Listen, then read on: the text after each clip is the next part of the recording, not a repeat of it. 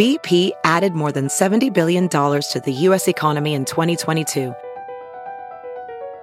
Investments like acquiring America's largest biogas producer, Archaea Energy, and starting up new infrastructure in the Gulf of Mexico.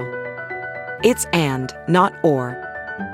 See what doing both means for energy nationwide at bp.com slash investing in America.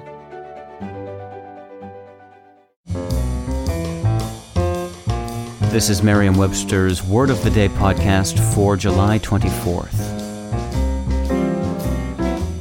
Brought to you by the new Merriam-Webster's Advanced Learners English Dictionary, designed for students and teachers of English as a second language. Learn more at learnersdictionary.com. Today's word is fard, spelled F A R D. Fard is a verb that means to paint the face with cosmetics. Here's the word used in a sentence. We were greeted at the door by a young woman with heavily farded cheeks.